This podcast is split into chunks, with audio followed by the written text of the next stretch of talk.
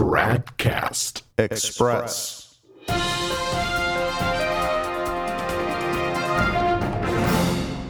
Tradcast Express. It's Friday, May 31st, 2019.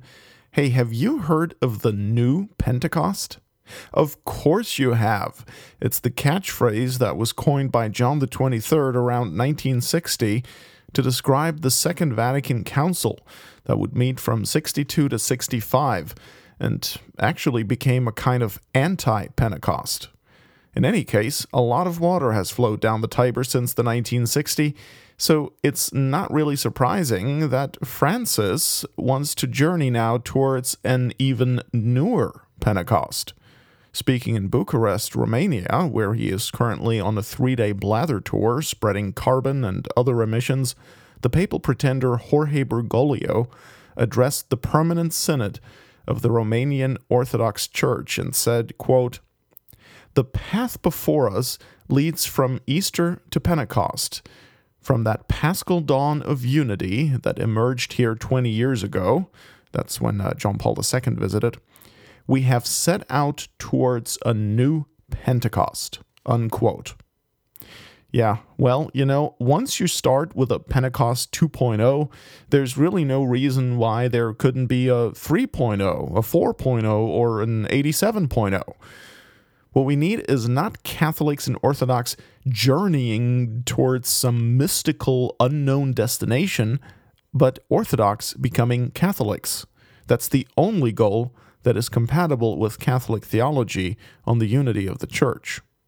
Now, of course, Francis had a lot more to say than that in his address, but uh, we're not going to go through the whole thing. There's just one more thing I want to mention. At the very beginning, Francis said this quote, the bonds of faith that unite us go back to the apostles, the witnesses of the risen Jesus, and in particular to the bond between Peter and Andrew, who, according to tradition, brought the faith to these lands. Unquote. Wrong. There are no bonds of faith that unite Catholics and Orthodox, because the Orthodox, being heretics, do not have the faith. In 1914, Pope Benedict XV declared in his encyclical Ad Beatissimi, number 24, quote, Such is the nature of Catholicism that it does not admit of more or less, but must be held as a whole, or as a whole rejected. Unquote. And this, of course, is in direct contrast to the false teaching of the Vatican II Church, which holds that the faith can exist in elements, partially. And of course, that is what their entire ecumenical program is based on.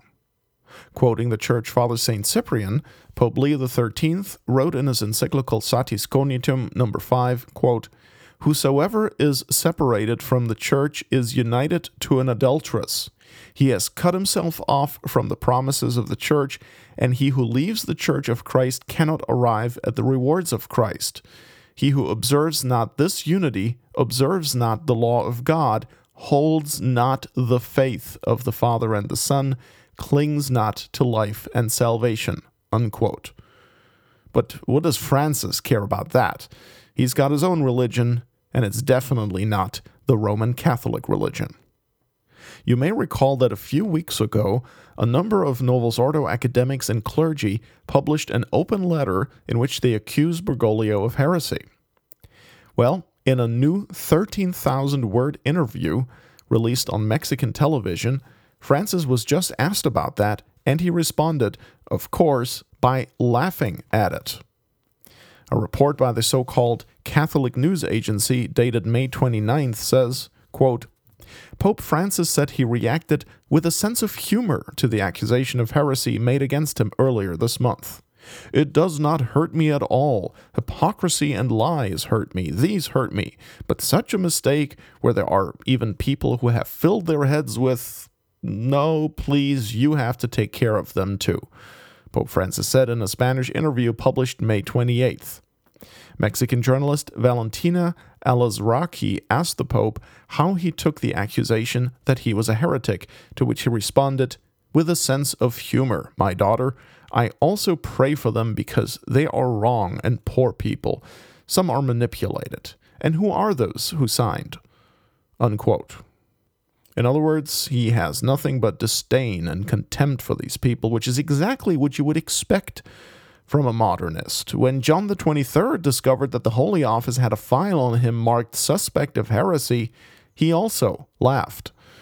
You know, if the true Holy Office had a file on me that marks me as suspect of heresy, I would be horrified, scared to death, and on my knees begging God to forgive me for whatever I apparently did that merited such a suspicion. And then I would do anything to remove that suspicion.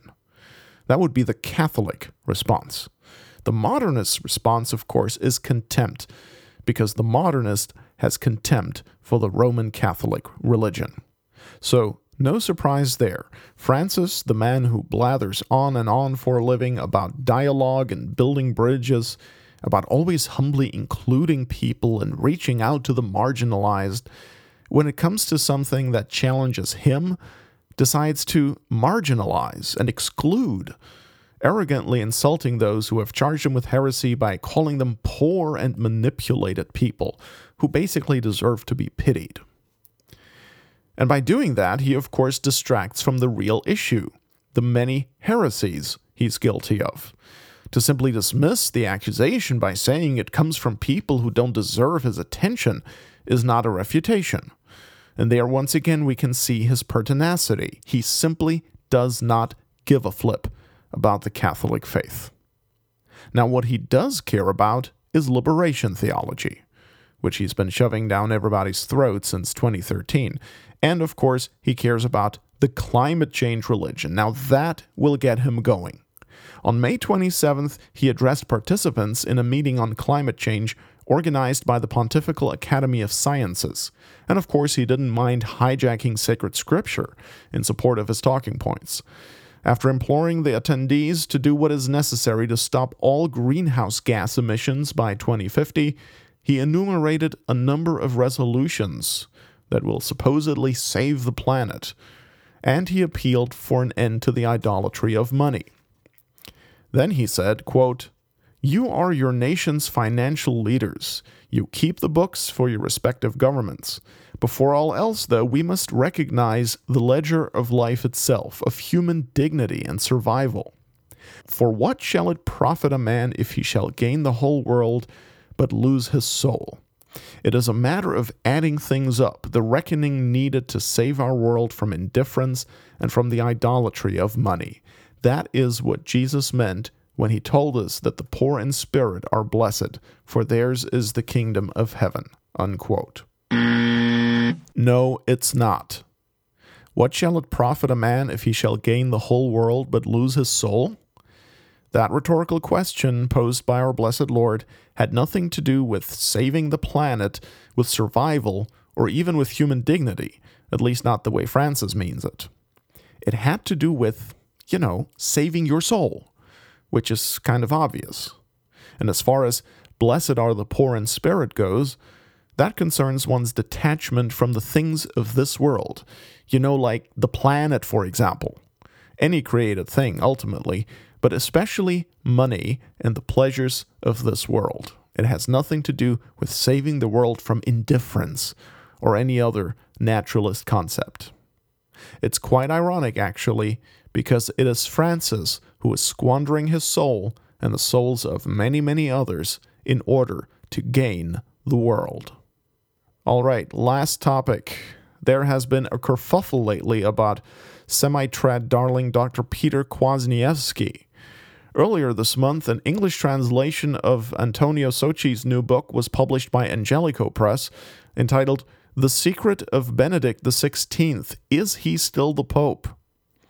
On May 28th, Kwasniewski posted a review of this book on Amazon.com in which he stated, quote, Socci persuaded me with his careful analysis of Benedict XVI's various utterances on the subject and there are a surprising number of them, Archbishop Gänswein's speeches, and above all, the interpretations of canon lawyers, none of them traditionalists, by the way, who have proved in detail that the resignation lacks several conditions for validity.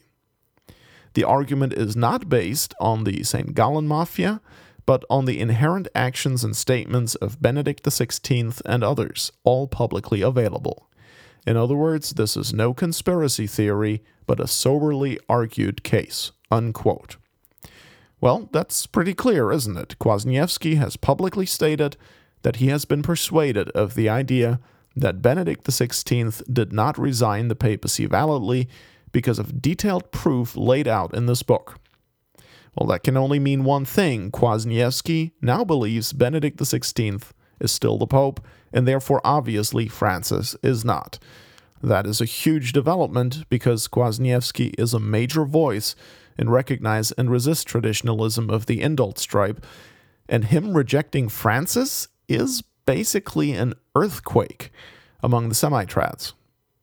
Well, it didn't take long for the tremors to be felt because since publishing those words, he edited his review at Amazon several times and now says this quote, Socci gave me much to think about with his careful analysis of Benedict XVI's utterances on the subject, and there are a surprising number of them.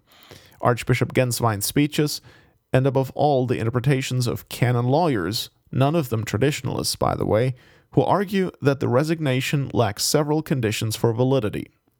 The argument is not based so much on the machinations of the St. Gallen Mafia as on the inherent actions and statements of Benedict XVI and others, all publicly available.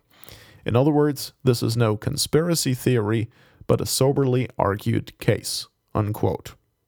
So we went from persuaded me to gave me much to think about.